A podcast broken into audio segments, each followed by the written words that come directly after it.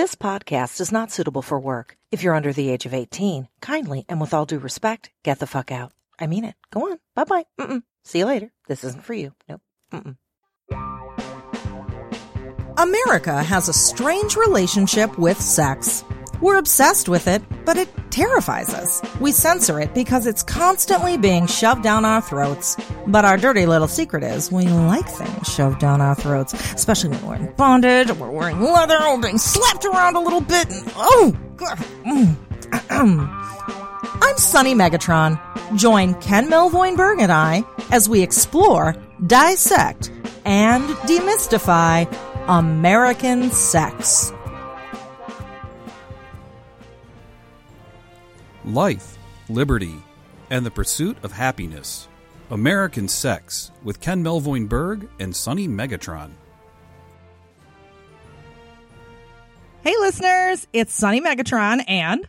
Ken Melvoin Berg. And you are listening to American Sex Podcast. We have got a wonderful guest this week. I'm super excited about this one. I know I say that every fucking week, but this week it's about pot and sex. Yes. Ashley Manta, the CannaSexual herself, is with us. She tells us how to combine cannabis and sex.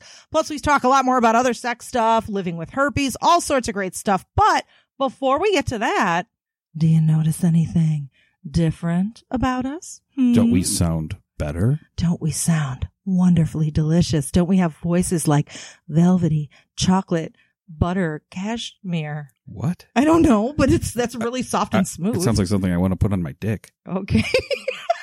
I'll give you some velvety chocolate butter cashmere.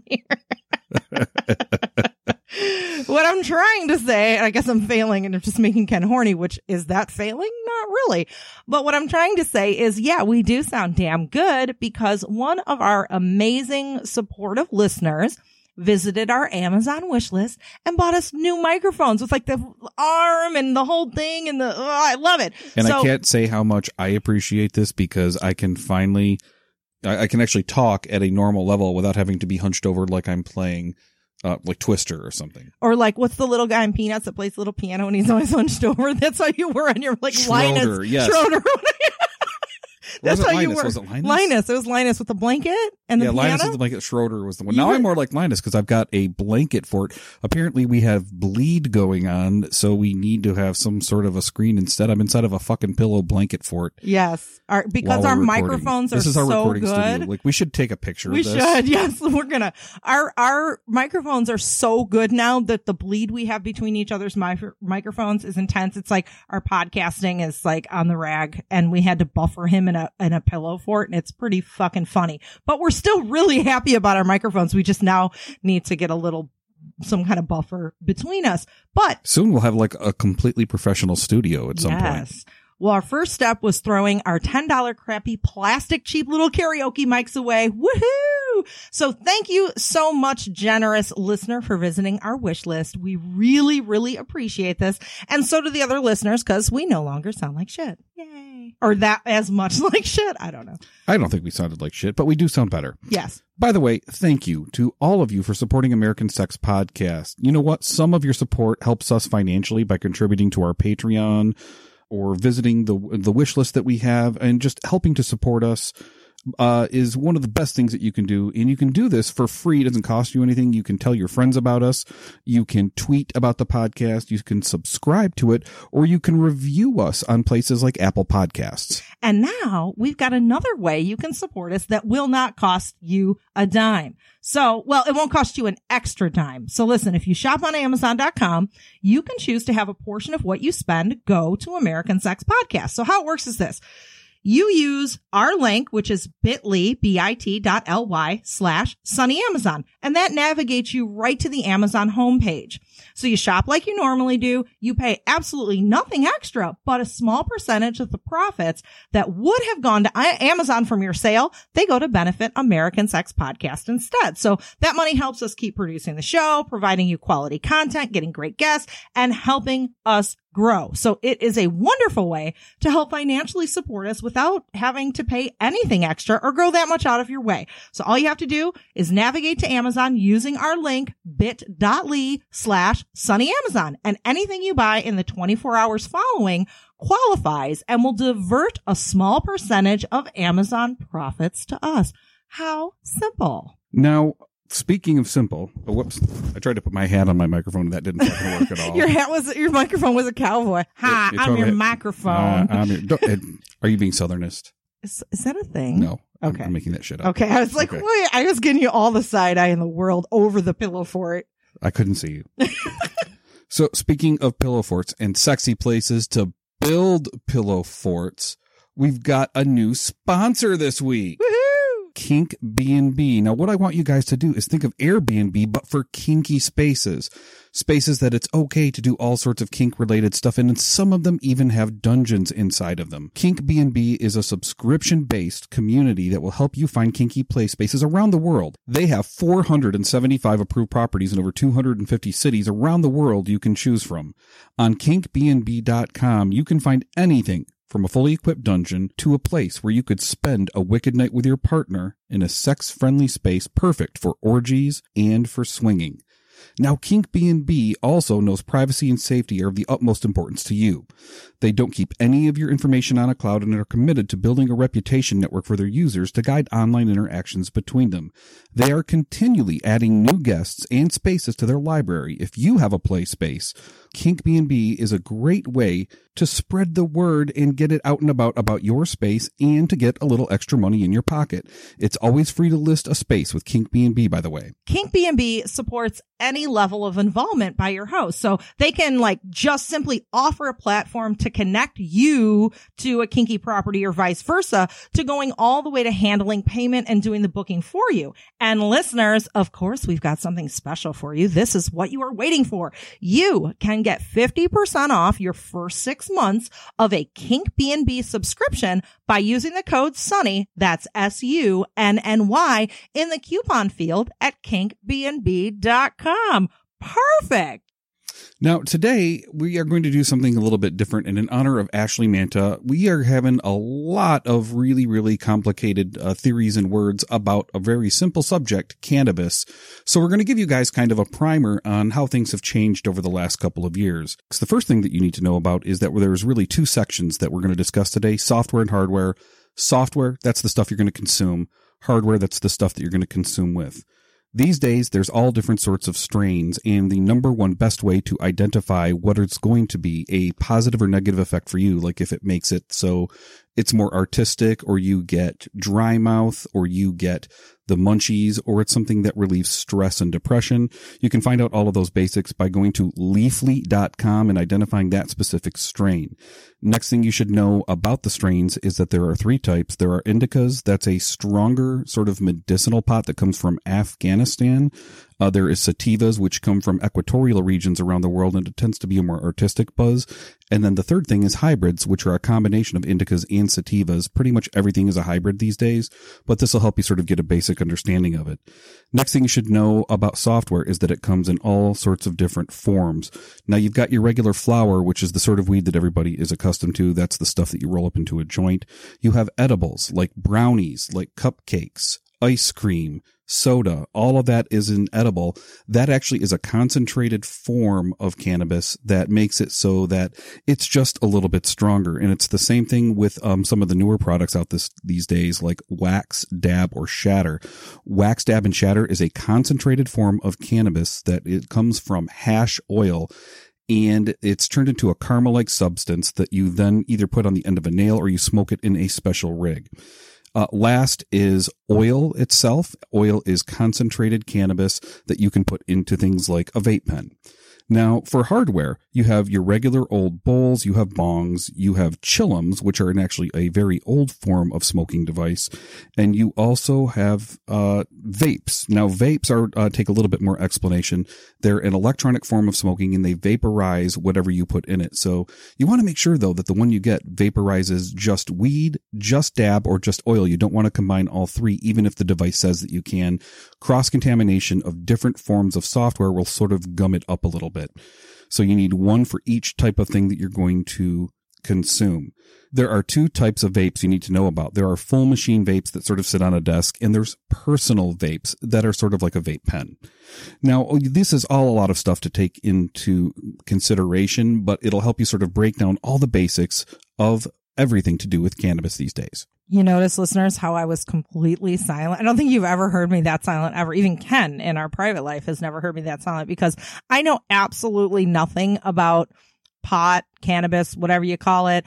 And included in our interview would be the time that I didn't know so much. I tried edibles and nothing happened. So I kept eating edibles and then I freaked out. So that is coming in the interview. You get to hear all about that. Before we get to our interview, I want to give a big congratulations to Sam, who won last month's giveaway sponsored by Castle Megastore. Sam won a harness glass dildo. Now we're doing another giveaway in December. We will be announcing it over the next couple of days. So keep your eyes on sunnymegatron.com slash giveaways and americansexpodcast.com. I'll add it to the show notes once we have that link. So anything else, Ken, before we get on with it? On with the show. Let's Okay. get high. Let's get high. Enjoy, listeners. With us, we have the one and only Ashley Manta. Now, Ashley's become a sought after authority on mindfully combining sex and cannabis as part of her CannaSexual brand. As a professional sex educator, writer, coach, and facilitator, Ashley helps people navigate these topics to make sure they are interacting, loving, and feeling their best in and out of the bedroom. In March, she moderated a panel at South by Southwest titled The Surprising Health and Sex Benefits of Cannabis. She was a contributing writer to Leafly.com from 2015 to 2017 and currently writes for Dope Magazine and Culture Magazine. Her work has been featured in Newsweek and LA Weekly. Hello, Ashley. Hello, Ashley. Hello, Sunny and Ken. Thank you so much for having me. I am so excited to talk to you. There's so many. I miss you. Yeah, we I miss have to you. say, I miss you terribly. It's been a really long time. It has. Yeah. Oh, sigh. All right. Ken, I'm looking to you for transition. Oh, sorry. I'm sitting here having a sigh. Ken, pick up the slack. We're having a moment here. We're having it, a moment. Sunny. All right, I'm Go fuck yourself, Sunny. I'm I'm having a moment with Ashley. I'm sorry. Let's have our moments together. Oh, okay. I mean, I did send Ken my boobs for his birthday, so I feel like we're still Yes. connected a little. Nice. A lot. Although we are far away. Oh, connected by boobs across the miles. I love the internet. I love The living today. internet is great. So I got the best stonerific item ever today. I got the new um, Kindle that comes with Alexa. So when I have my Kindle on my stomach and I'm watching movies because I'm too stoned, I can just tell it what to do as opposed to actually touching any buttons. It's That is awesome, brilliant. isn't it? I'm very amazing. envious. I see. If it were me, I would probably be afraid that I would say things twice, say things twice, because I get like that when I'm stoned. Stoned. so I don't know if I either said something twice or maybe just never said it at all. If I you can were a mobster, you'd be like. Sunny two times. That's or maybe exactly. sunny no times. I'm sunny. I don't know how many times. All right. So let's get to business. Let's do that. Ashley, you are actually a Renaissance woman that you have a bunch of different subspecialties, and it's one of those that I want to talk today. Um, we heard you do an amazing panel at um, Playground. Thank Playground you, conference. thank you, Playground Toronto. Conference in Toronto. making the signal like my brain. I'm, I'm having a senior moment. Something's going on. It was an indica that I smoked. I should have done a sativa. Right. Um, but yes, so saw you at Playground, and you talked about herpes. And I was wondering if you could touch a little bit sort of on the 101 of STIs and tell us a little bit about herpes because that's kind of your specialty. Right. And I have to say, Ashley, that you are, I think, the first person that I had seen talk about like the things that we're afraid to talk about, one of which being herpes, and to talk about it from a personal point of view and to make it like really accessible and like, it's cool, guys. You know what I mean? So thank you for that. Yeah, thank you very much. You actually changed a lot of hearts and minds. Thank you. That means so much to me. And I have to to give credit where credit is due. Reid Mihalko was the one who inspired me to come out about having herpes because he is out about having herpes. Uh, he has HSV1 and he discloses that very openly and readily to anyone who cares to listen. And I remember hearing him talk about it back in 2013 and I was like, wow, he's so free with it. He doesn't have any shame around it. It's just like, nope, this is what it is. And, and I decided, I think I'm going to come out on the internet about having herpes because man, that is going to save so much time. Like just, just Google me. You'll find out everything you need to know about sleeping with me. Was it hard though? Like when you first are like, all right, I'm going to press the button and do the first blog post or whatever. Were you like, oh shit? My only hesitation was actually around my boyfriend at the time's mother because she followed she, we were friends on Facebook and I was worried about like what she would think about me being out about this and dating her son. And she was actually completely fine with it, which was Cool. nice and, and very supportive. So my anxiety was completely for nothing. But yeah, I was just kind of like, you know what? If people can't handle this, if I get haters, if I get bullshit, which I totally have, I have had like really awful articles written about me on like alt right websites. But all of that, like, I don't let that shit bother me. I'm just like, you know what? It's more important for me to be open and honest about living with genital herpes, that it's not that big of a deal, that I can still have a full, healthy, pleasurable, amazing, abundant sex life, that I am not, you know, a sexual pariah. And I want people to know that. So give us some of the, I don't know, the, the hard concrete details. I've heard a statistic like it was like one in four people. How many people have some form of herpes? Statistically, specifically for genital herpes, um, over 25 million Americans ages 14 to 49, so 16% of the population have genital herpes. Um, 80% of the population have oral HSV1. Okay. And HSV1 is oral herpes. HSV2 is genital herpes. However, they can crisscross, right? They can So how does that work? You can have genital HSV1, you can have oral HSV2. They can switch places. It just tends to be that it's more likely to show up orally as HSV1 and genitally as HSV2 because that's where the viruses tend to like to be. But if I have a cold sore and I have oral HSV1 and I go down on you while I have a cold sore present, you can get genital HSV1. Right. So that's kind of how that happens. And that's a very common, um, I'm, I'm finding that more and more among folks that I talk to who have recently gotten diagnosed with genital herpes. It's becoming more often that I'm hearing, oh yeah, I have genital HSV1. And I'm like, oh, somebody went down on you and didn't tell you that they get cold sores because they're like, oh, it's just a cold sore. Meh, meh, meh.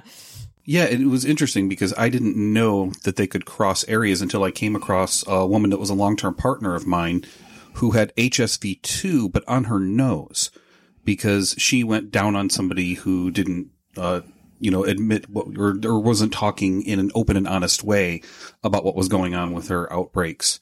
And it transmitted. And so anytime she had an outbreak, it happened only on the end of her nose, Mhm. which I think is way more common than people realize.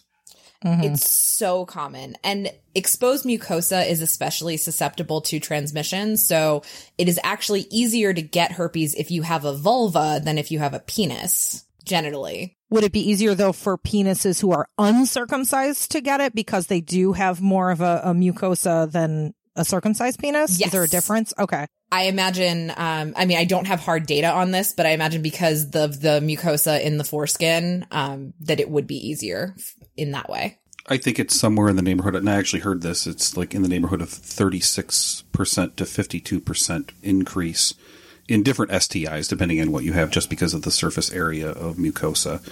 Uh, and I think with HSV2, it's around the 36%. So Ashley, for the person listening to this who is either does have some form of HSV or doesn't, but may have a partner that has some form of HSV, how, what does safer sex look like when you have HSV? Will condoms cover it? Is it only when you have an outbreak? Like, what are those details? So those details, um, shedding occurs, um, for genital HSV2, shedding occurs 15 to 30% of the time. Um, which means it can, the virus can shed and you can transmit the virus when you're not having an active outbreak. It's called asymptomatic shedding. Um, you're most contagious, of course, when you do have an outbreak present in the days right before. So, um, often when people get outbreaks, they get like prickly sensation, um, sort of like a pins and needles feeling at the site of where a sore is going to be. And when you start to get those prickles, that's when it starts to be contagious. But it's most contagious when you're having like a sore present. So I tell people to avoid contact with the genitals altogether when they have sores present. Just because it's easier. Like pick a different area of the body and focus there until the um, outbreak is cleared. It only takes a week, two weeks tops and and there are other things you can do. Although if you're still feeling really randy, like if I had a sore like on my labia and my partner was like, "How about I just like throw on a glove and finger you?" I'd be down for that. Like you're cool, Right. but it is skin to skin contact. So condoms help, antiviral medications help, but nothing is a foolproof prevention method because it's from skin to skin contact. So if you have HSV2 and you're fluid bonded with another person that has HSV2, are the considerations different for outbreaks or are they the same? if you both have HSV2, especially if you both have genital HSV2, for me, it's kind of like canceling it out. Like you're not going to get more herpes. So the only thing that an outbreak could do if you are playing together while you have one is the other person, it might set off an outbreak in the other person, but it might not. When you have two people who playing who have herpes, like it's kind of like not having herpes. okay. It's like math. It's like they, they cancel each other out, right? okay. It's like it's like fractions. And like they've also found that if I'll use my my own example in my life. I have genital HSV 2. My partner has oral HSV 1. So that is not going to inoculate him from getting HSV 2, but it makes it significantly less likely that he's going to get it because he already has HSV antibodies in his system. Oh. Okay. Now, can you talk a little bit about HSV and shaming? Oh my goodness. I absolutely can. People in this country are complete jerks about STIs generally, but most especially about herpes. Uh, it is really kind of the redheaded stepchild of STIs. I can't even watch progressive comedy late night shows without like freaking Trevor Noah or Seth Meyers making herpes jokes. And I just want to like shake them because it's such lazy comedy. Right. Yeah. You know, there's memes out the wazoo, you know, diamonds are forever just like herpes. Um, you know, what happens in Vegas stays in Vegas except herpes. Like it's just, it's everywhere. And so there's so much fear and shame and, um, and really like cruelty toward people who are living with herpes, even though it's really not that big of a deal. It's not going to kill you. It's not going to cause any real long-term health issues. Like the first outbreak's not particularly fun, admittedly. It's it's kind of sucky. But then it's over. Like if you can live through having the flu, you can live through having a herpes outbreak. Like you're sort of sore and achy and yeah, you have sores on your genitals and they're not fun, but like you take medicine, you take care of your body, you drink lots of fluids, you rest and like it's over but people treat it like it's the worst thing ever. And God, if you see like the trolls on Twitter, Oh, tr- cruel. Twitter trolls are awful. Like They're the Yeah, worst. they're And you know, so that they're the people that made me realize what a big um, difference there was from different disease to disease when it goes on. Like, for example, if somebody has HPV, that's a form of cancer, and nobody says jokes about cancer. They say fuck cancer. right? And it's fascinating to me that they have this fascination with shaming people that didn't try to get something on purpose. It's not, I mean, generally speaking, there are like a huge, or there's like a, a fringe of people that try to get diseases. There's actually a fetish for it, but that, that's like less than 1% of the population. It's not fair to the people that have it. Like they make a lot of assumptions about the kind of person you must be and the amount of sex you must be having if you have an STI, which is so fundamentally like flawed and not based in science because you can get herpes from your grandma you know, kissing you when kissing you your baby. grandma. Yeah, exactly. Right. Um, you can get it from somebody that you don't know who has it, who doesn't know that they have it. And it could be your only partner in your whole life. Right. Right. It's just, it doesn't say anything about who you are, the kind of person you are, or your sexual health habits or anything. It's just a thing that can happen if you have sex. If you're a downhill skier, you might break your ankle right. there are things that you can do to try to not break your ankle. But it could happen. if you do, Right. you you, You know deal. you call a doctor and you go and get it taken care of and you like go through rehab and like you take care of yourself. That's all you can do. So now a lot of people that I know, they are trying to be very proactive with their sexual health and they get tested regularly. And, you know, a partner will ask, you know, when was your last test? And they, you know, do everything that they're supposed to do. And they say, Oh, I had a full panel. Everything came back fine, you know, da da da da da. But most of the time there aren't herpes tests in what we here called a quote unquote full panel, correct? Correct. A full panel. Um, I used to work at Planned Parenthood, and a full standard panel was chlamydia, gonorrhea, HIV, and syphilis. Um, you could optionally get hepatitis tested for, um, especially if you uh, self-identified as an IV drug user or um, things like that. But no, herpes, you can't just like walk in somewhere and say, I need a standard panel. And they're just gonna be like, sure, let's test you for herpes. In fact, um, at Planned Parenthood, they won't test you for herpes unless you're having symptoms. And why is that?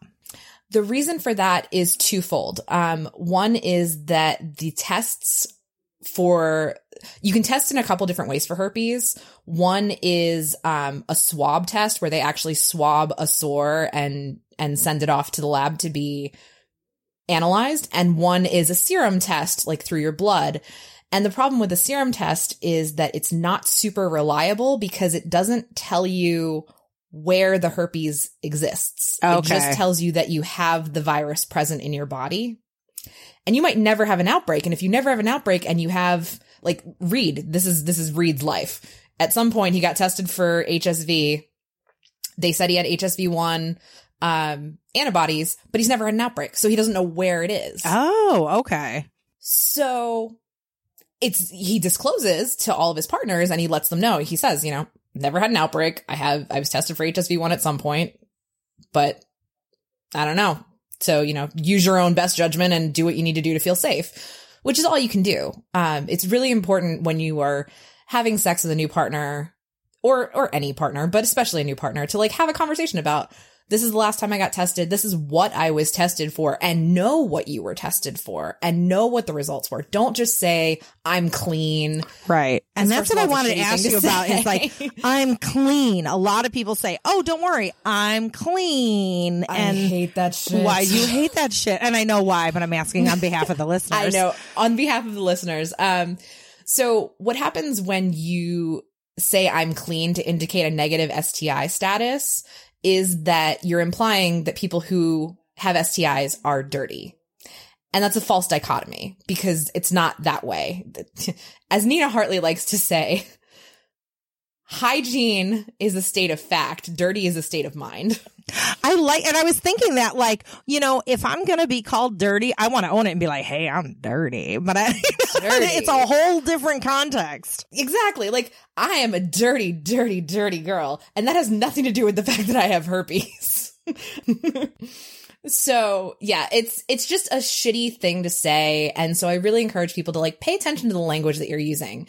If someone discloses to you, pay attention to your body. Like, are you cringing and like, or are you saying, ew, that's gross? Or are you making judgments? Like, I really encourage people, if someone does disclose to say, Hey, thank you. It's a really courageous thing to put yourself out there that way. It's the responsible thing to do, but it's also really fucking hard. So like to say, thank you, thank you for caring about my consent. Thank you for letting me know so that I can make an informed decision. And if the person makes the informed decision not to sleep with you, are they an asshole? No, they're not. And why? They're really Like, not. As long as they're not a dick about it. Okay. So if they're like, Hey, I thought about it. I'm, you know, saying all the nice things and da da da, but I would rather not put myself Right. at risk. But you sure, know, that's not a choice I want to make with for my body. Cool. No problem. Now, do I necessarily agree with the choice? No, because you're way less likely to get herpes from someone who knows that they have it than you are to get it from someone who has no idea that they have it, who doesn't even think about it and thinks that cold sores are cold sores and not herpes.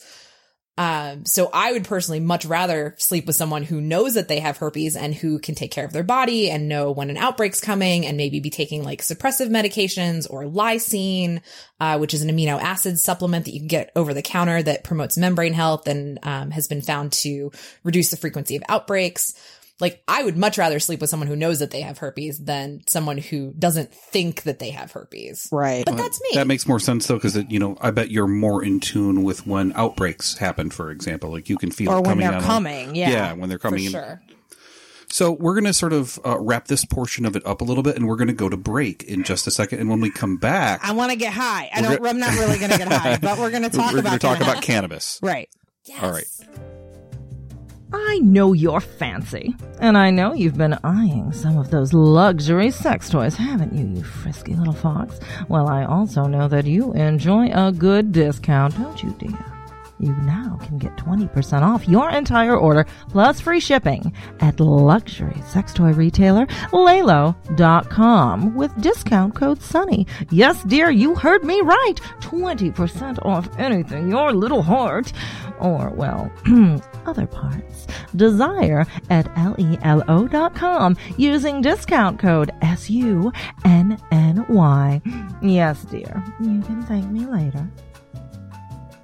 Castle Megastore. Once you see their sex toys, you'll want more. I have no idea if Castle Megastore actually has a theme song, but I really dig Castle Megastore. So that's my gift to you, Castle, your very own theme song. And you listeners get a gift too. If you go to castlemegastore.com and use discount code SUNNY, that's S-U-N-N-Y, when you check out, you will receive 20% off your order. That's amazing! Castle Megastore.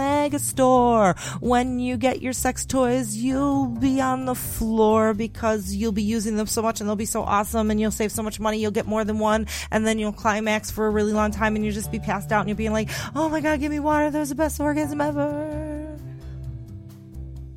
We're back. Okay, so now Let's get high. and then I got high. It's the, the Yes. song. Um, so I'm really not going to get high because, all right, I'm really interested to talk to you about all of this sex and cannabis stuff. Well, one, because it sucks, and two, because in theory, I support the use of cannabis. I think it's wonderful. I think it should be legal. However, personally, I wig the fuck out and I wish pot would do the wonderful things it does to all the people to me. So like, th- I'm going to get some good information here. So maybe I can actually have a good experience with marijuana. And I want to talk about this for just a second as well because I have been a long term medicinal cannabis user, like almost my entire adult life, going into 30 plus years of smoking weed and or consuming cannabis in some way, shape, or form. So I am obviously a huge proponent of it. you, you have to say, you're like smoking weed and then you got all adult consuming cannabis. Ashley, early on when we met and you were smoking pot and becoming the CannaSexual that you are, you had said that at one point in your life you were completely straight edge and you were like anti marijuana. So how did you suddenly become Ashley Manta CannaSexual? I was totally anti cannabis uh, in my early life. So wait, before I get into that story, even I'm going to do a little quick mini lesson on nomenclature and why people in the cannabis industry call it cannabis and not marijuana. Okay. Um, which is that marijuana actually has a lot of history, the term, um, that's very racist. Really? Yeah. I did not know this. Explain how and why. So prior to 1910, the word marijuana did not exist as a word in American culture. Um, cannabis was used and like pharmaceutical giants like Bristol Myers and Eli Lilly used to include cannabis and cannabis extracts in their medicines.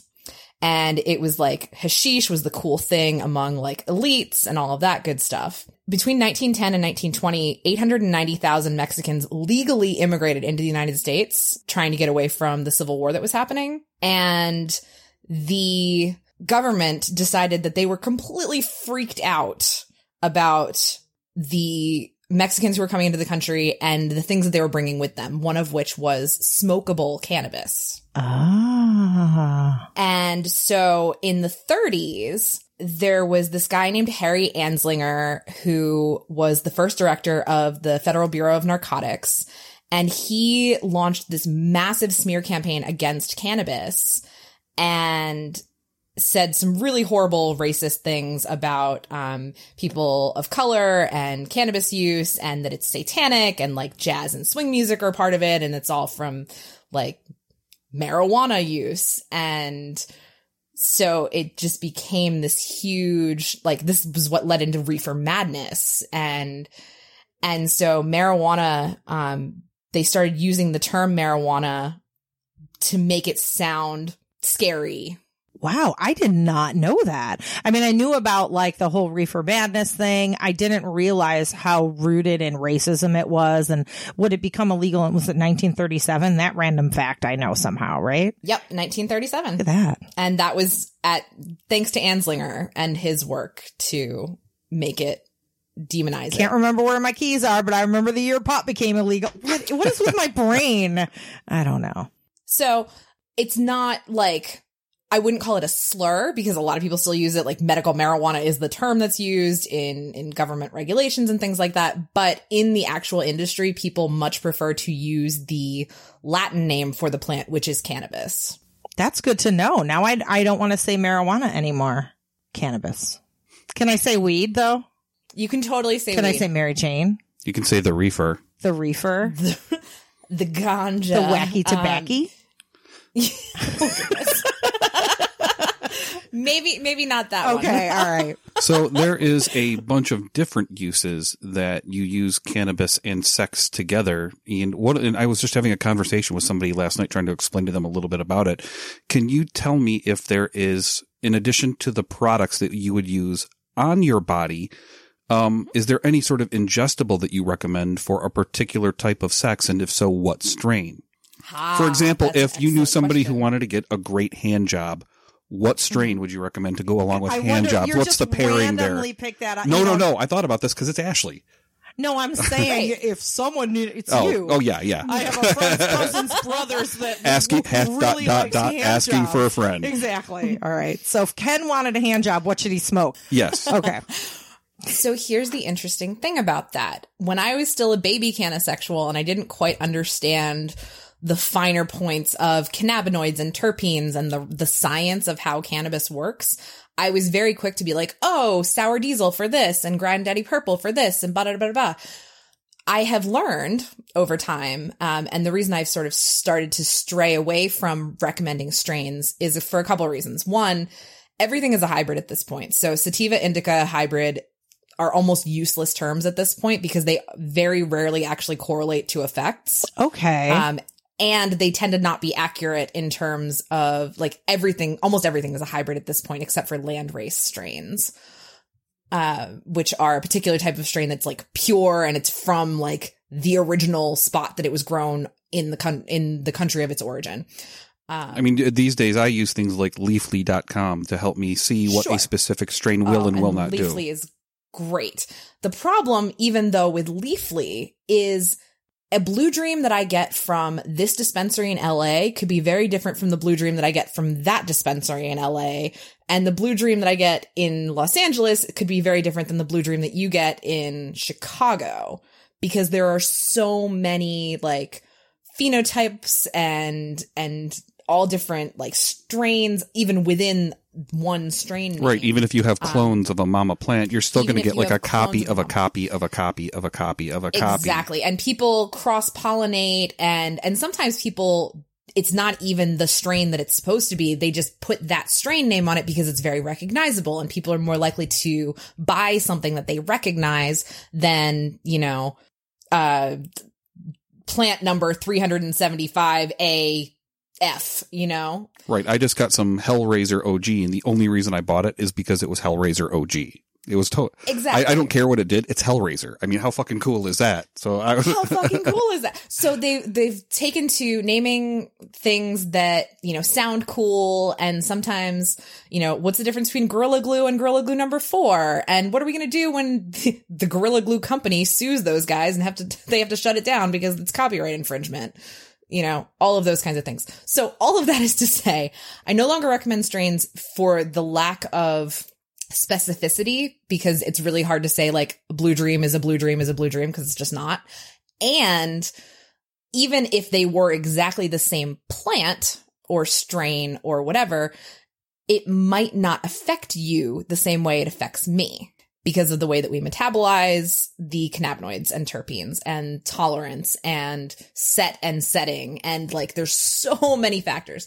So I don't want this to sound like a complete cop out, like, well, you know, it depends, but like it really does depend. So what I tell people to do is when they get a new product or a new strain, write down where they got it from, what the name of the strain is, take a picture of it so that you can look at it and compare to future stuff.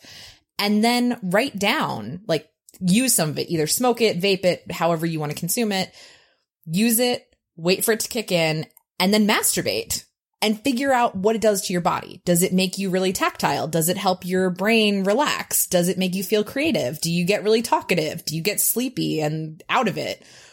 And then you start to amass this body of data that is specific to your body chemistry.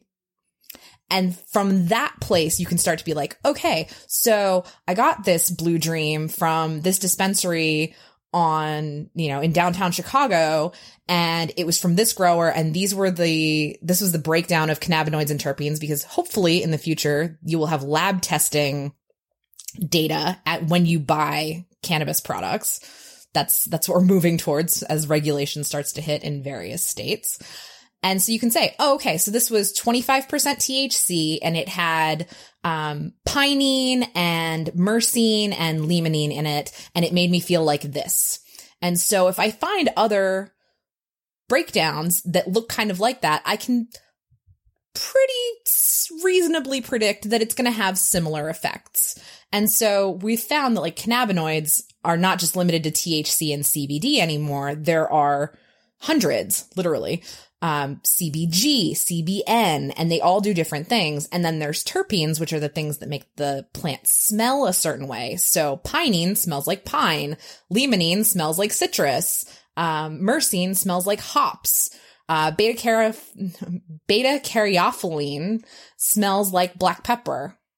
So each of those do different things. And so they work in concert with the cannabinoids to create this entire effect that they refer to as the entourage effect. This is so complicated. Like I It's feel so I feel like I feel like I walked into like a 301 level class and I'm like I didn't do the prerequisites. I don't want to make a spreadsheet. I just want to get high and have some good sex and not be paranoid. What do I do then? What do I do? Like where do I start if I want to say like I want to rev up my libido and I I don't have spreadsheets and lots of money to try different Totally. strains. I'm just like in, Totally in reasonable. the Did I get a weekend- hand job? Yes. Did I get the hand job We got a hand job. Let's say we're the weekend in Washington State because this is a true story. By the way, we went to the pot store. We did not leave the hotel room for two days. It was like oh, we had all. We were in Tacoma. We had all these intentions of going to Seattle, and we had a 24 hour. Chinese food place on one side of the hotel and the dispensary on the other. yeah. And I have to tell you, okay, so I was thinking of you while I was. Because, like I said, I don't agree with, or marijuana, or not marijuana, cannabis. Oh, cannabis. Erase that word. Okay. Cannabis does not, the wacky tobacco does not agree with my system. Okay. And mm-hmm. I get really paranoid and I get freaked out and I almost get to the point of like, just before hallucinating, like I really wig out.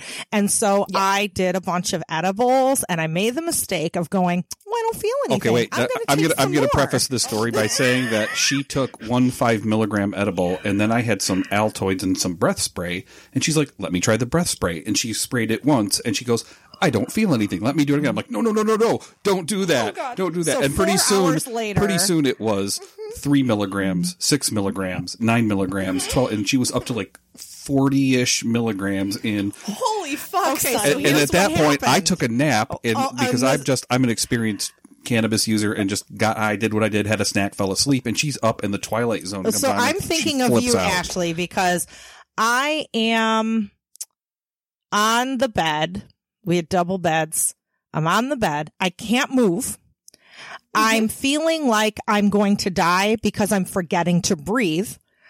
I thought the TV was talking secret messages to me and I was like, like, yeah. And then I thought I was going to die. And the closer I got to feeling like I was going to die, the more horny I got. And I, I've never oh gotten horny being high. So then I'm like, the closer I get to death, the horny it feels. And then I start thinking, I wonder if death is like the best orgasm anyone could ever feel. So then I, and I was like, I can't move. And I'm like, I want to wake up Ken to have him like do something to me, like eat me out something, but he was passed out. And so then I started thinking, this death orgasm seems really great. I think I'm just going to forget to breathe and die. And then I'm like, are you out of your mind?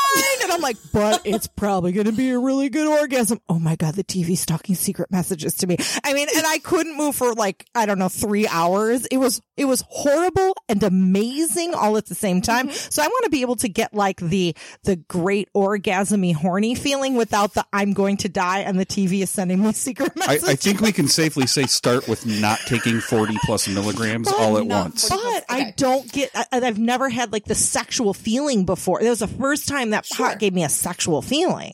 It, but you know, I try ramping up slowly, dude. I mean, don't don't go for the 12 pack. Have a beer. Have a beer first, and then maybe two beers. All right. So, so let's do some um some quick basic beginner important things to know. Um, edibles can take up to two full hours to kick in. So, if you took five milligrams, which is actually a lot to start with if you're a newbie, if you have low tolerance, um, I suggest starting with one to two and a half milligrams. Oh my God. I'm so glad Like you can't OD on cannabis. I'd be dead. tiny little amounts. Um, and when I was still a baby CannaSexual and I didn't quite realize how much my tolerance was greater than most of my peers, I would hand out five milligram, like, mints and have people be like, holy fuck, I'm so stoned. And I'm like, shit. In fact, apparently my friends have started calling it getting ash lead. Like, damn it. That's not what I want to be known for. I felt really terrible, but I, I chalk it up to not knowing better. And now I know. And now I try to, let people know, start so, so small with edibles. One to two and a half milligrams, wait two full hours. And if at two hours you still don't feel anything, then take another maybe milligram to two and a half milligrams, like tiny, tiny, tiny amounts. So that's step one. Step two is use the least amount that you need to get the results that you're looking for. So if you're looking for increased arousal, if you're looking for those yummy feelings and you don't want to get paranoid, first of all, you can use methods that don't get you high at all. Um, you can use a high CBD product, either an edible or a tincture or um, a vape or even like a high CBD strain, uh, like a Harlequin or a Cannatonic that's like five to two or or three to one CBD to THC because CBD actually counteracts the psychoactive effects of THC. Really? hmm Oh, Yes. I'm learning so much. Yay, that's the goal. um, so if you find that like the thing that keeps you from being able to have like super, super pleasurable sex is that you get stuck in your head and you're really anxious and like you can't get into your body, I recommend starting with like a high CBD product so that you can kind of quiet those anxious voices in your head, the ones that are telling you you have things to do or your body's not perfect enough or that's like distracting you in a hundred different ways the way our brains do. That's a great place to start. I want to turn it serious for just one second. Does getting high mitigate consent? Excellent question. That's arguably the most important question that you can ask when it comes to sex and cannabis. Um, so my rule with new partners or newer partners, anyone who I don't have like a really lengthy body of trust established with, um, that I would be willing to like trust to know my yeses and nos in the moment. I tell everyone across the board to negotiate before you medicate Excellent advice. right? So figure out what it is that you want to co-create together. And it's a useful exercise to be like, okay, where am I right now? What do I need? What am I going for? What am I trying? Like, are we going for like, fuck me, fuck me, fuck me sex? Or are we going for like slow lovemaking, like passionate sex? Or what about getting high and then getting choked out? That is certainly an option. I would, I would certainly caution that the person doing the choking should No, not be high. Yes, I 100% agree. And they should know what they're doing and be trained and either should know what they're medically or in martial trained. arts. Yes, yes, all of those things are super important. Like I know Nina Hartley is like not even a yes to choking anymore, um, because she's too worried about like putting pressure on the vagus nerve. Yeah, there is a genuine concern there. Um, so and and that's you know your mileage may vary. Do what you feel comfortable with, but definitely with training and oversight. And the person doing the actions should not have any kind of psychoactive stuff going on in their brain.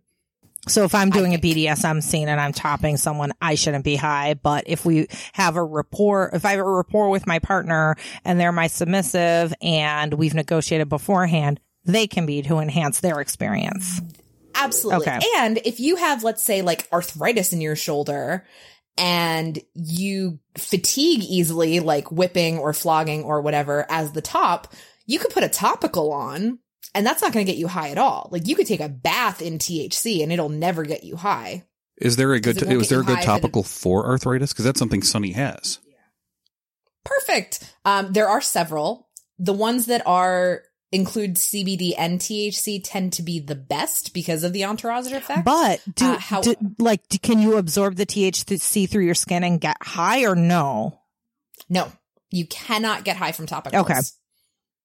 So, um, the one that I really like that can actually ship to all 50 states is a company called Apothecanna. What? 50 states? I'm writing this down yep. right now.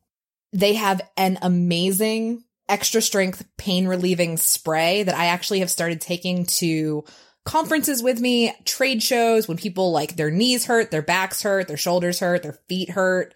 I pull out my little Apothecanna extra strength pain relieving spray and people are like, Oh my God, I feel so much better.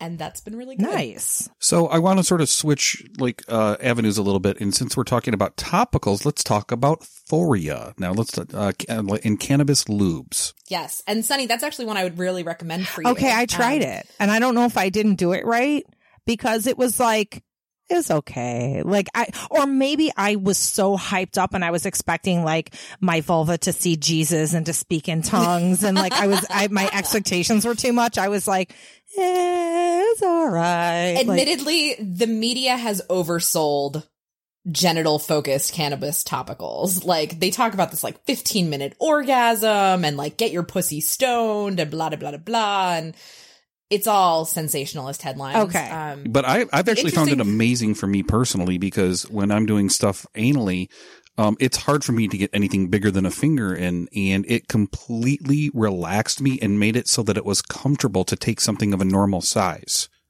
that's totally real. And it, it is miraculous in that way. It just, right. It didn't make me see Jesus in and of like- itself, but it made it possible. see Right. able to fit Jesus in your ass. Right. Maybe it fit Jesus in my ass. Exactly.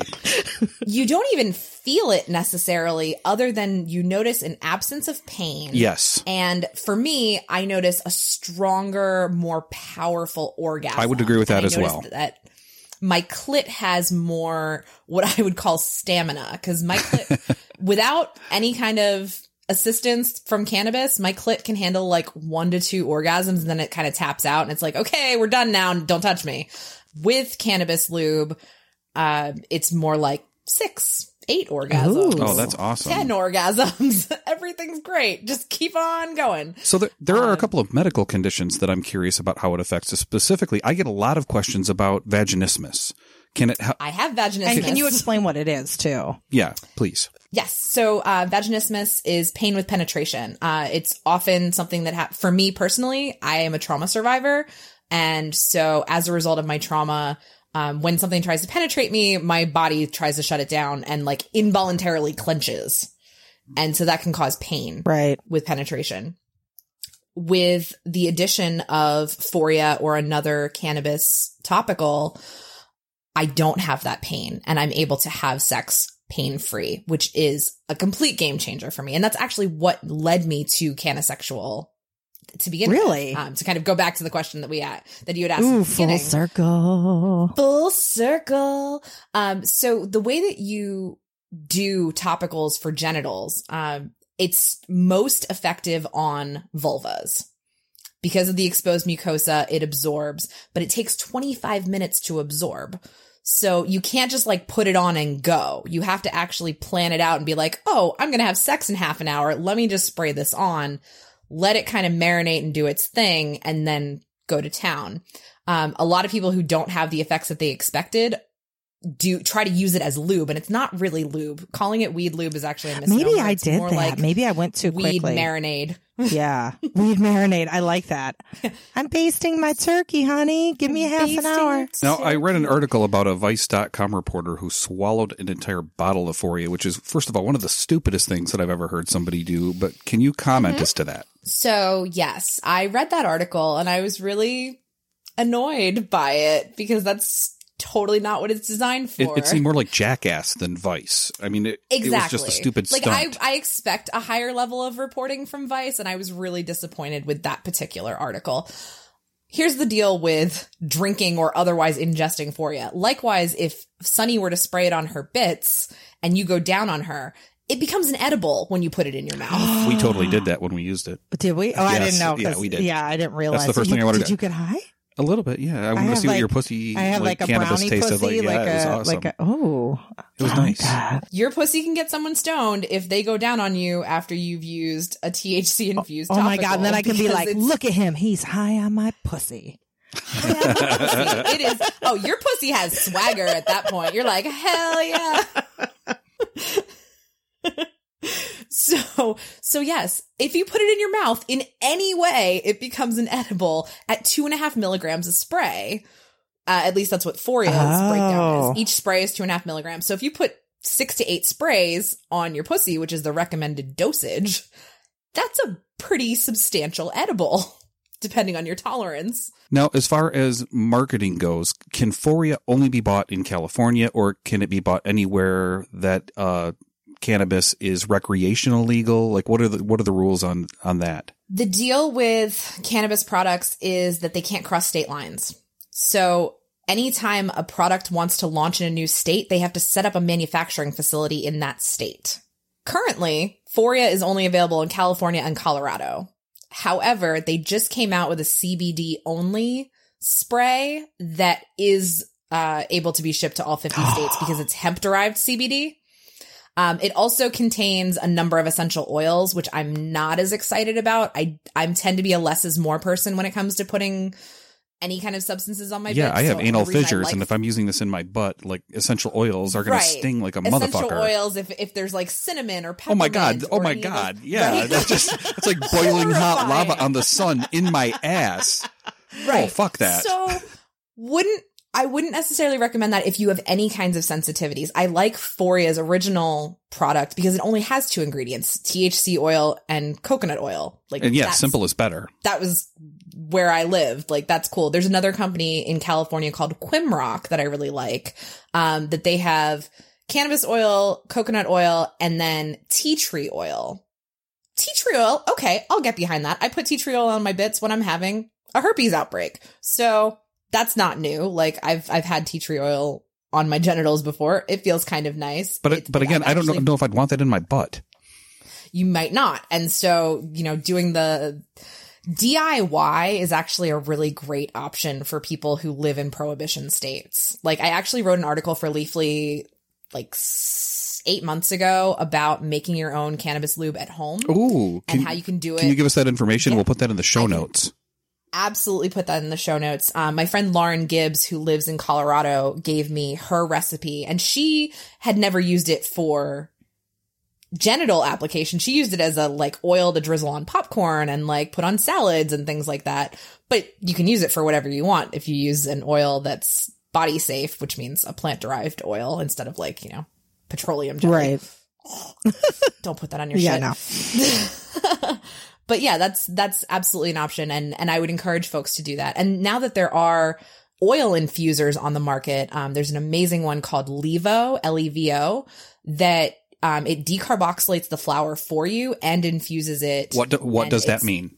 What is decarboxylate? Excellent question. My eyes started to glaze over like, oh, I know what it means, but I'm asking just because I need you to explain yes. it. Um, so when t- when the plant is growing, and when you have just a bud, the form um, of THC that's in it is called THCA. So it's the acid form of THC. And to get to delta 9 THC, which is the psychoactive version of THC. That's THC, the stuff that makes you high, it. right? That's the stuff that makes you high. You have to heat it. Um, and so decarb the process of decarboxylation Say that five times fast. Decarboxylation. Is- Decarboxylation. Okay, done. All right. Do that on my balls. Okay. Deballs That sounds like such a great idea. Um, is the process of heating it. So what you would do is like grind up as much as you're going to use, throw it on a cookie sheet and put it in the oven at like 200 degrees for 45 minutes. It's going to make your house hella smell like weed. So I would also have like maybe like cinnamon sticks boiling on the stove or make cookies at the same time or something if you have neighbor concerns. But, um, this machine, the Levo oil infuser, does that for you. So you don't have to fuck around with it. Cool. And you can just put the flour in, do the thing, and it infuses your oil. And it's beautiful. And I hope to be having one of my very own very soon. That is awesome. And you you will have to let us know and we will spread the word far and wide. Now I have Absolutely. one last question for you. What is the best new product on the market for sex and cannabis combined? Mm, the best new product.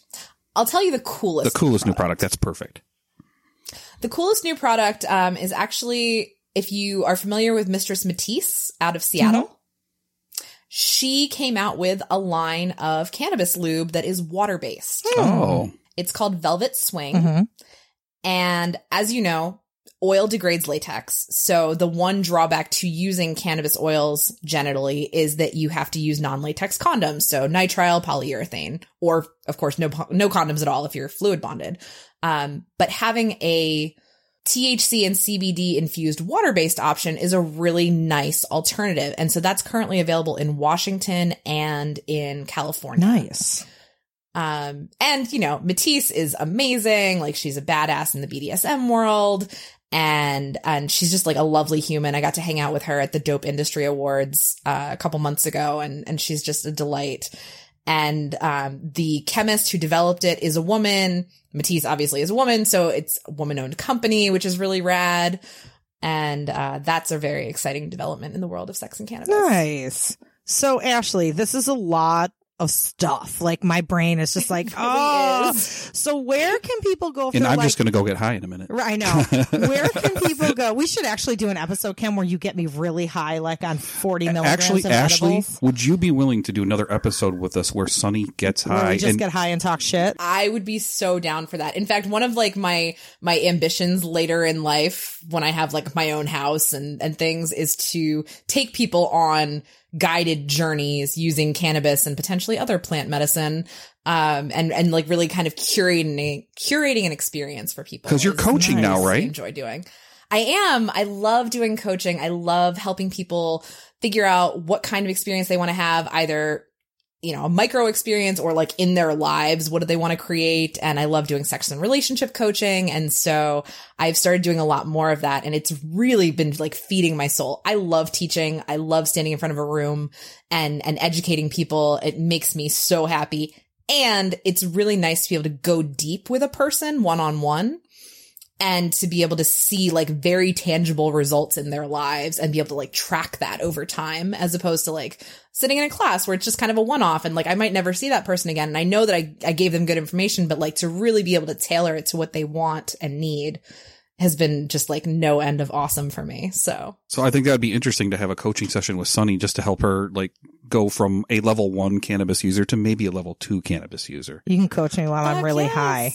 why don't you why don't you guys come out to California? Yes. Stay at my apartment. I live a mile and a half from the oh, ocean. Oh, that's I will take you on a full cannabis oh journey, Oh supervised, and we'll podcast, and it'll be That will be amazing. Yeah.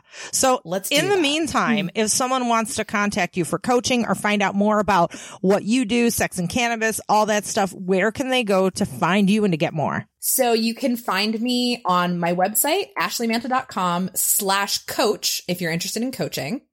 And that'll take you to a page where you can fill out a nice little intake form and I'll get a hold of you and we'll schedule a session.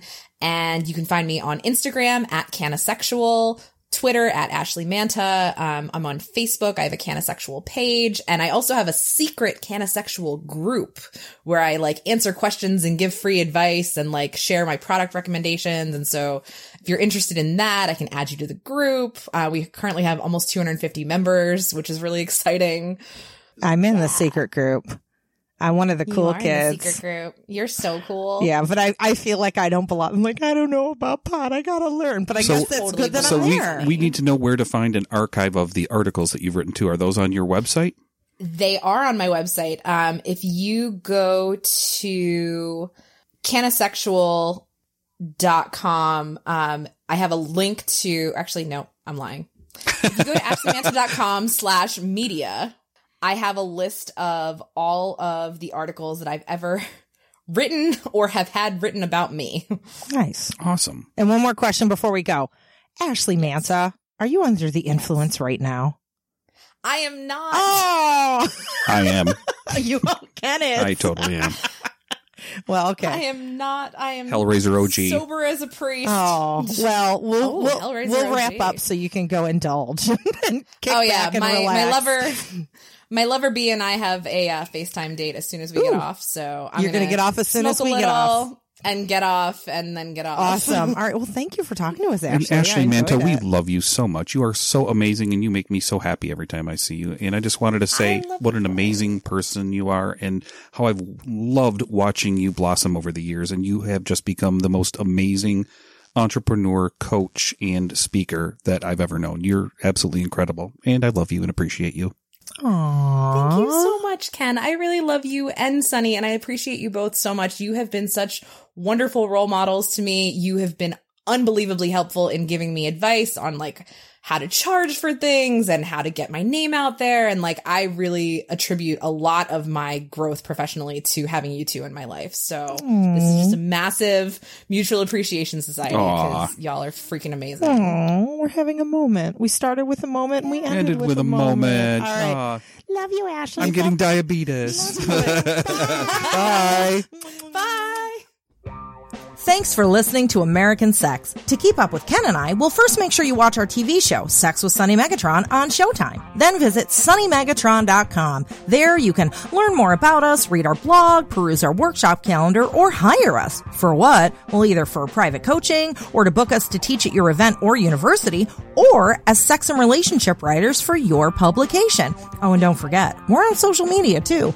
I'm the super social one, so you can find me as Sunny Megatron on Twitter, Facebook, Instagram, my YouTube channel, and a bunch of other places. But if you want to get me on Snapchat, you gotta look for Sunny underscore Megatron, and you can follow Ken on Twitter at at tag Chicken. That's P S Y C H I C K E N. Also, please support us by shopping with the affiliates and sponsors from our breaks. And if you contribute to our Patreon, we're going to love you forever. Well, we're going to love you forever anyway, but just shh, go with it. Lastly, if you like this broadcast, tell people about it. Tweet it, Facebook status it, and rate it on iTunes and other platforms.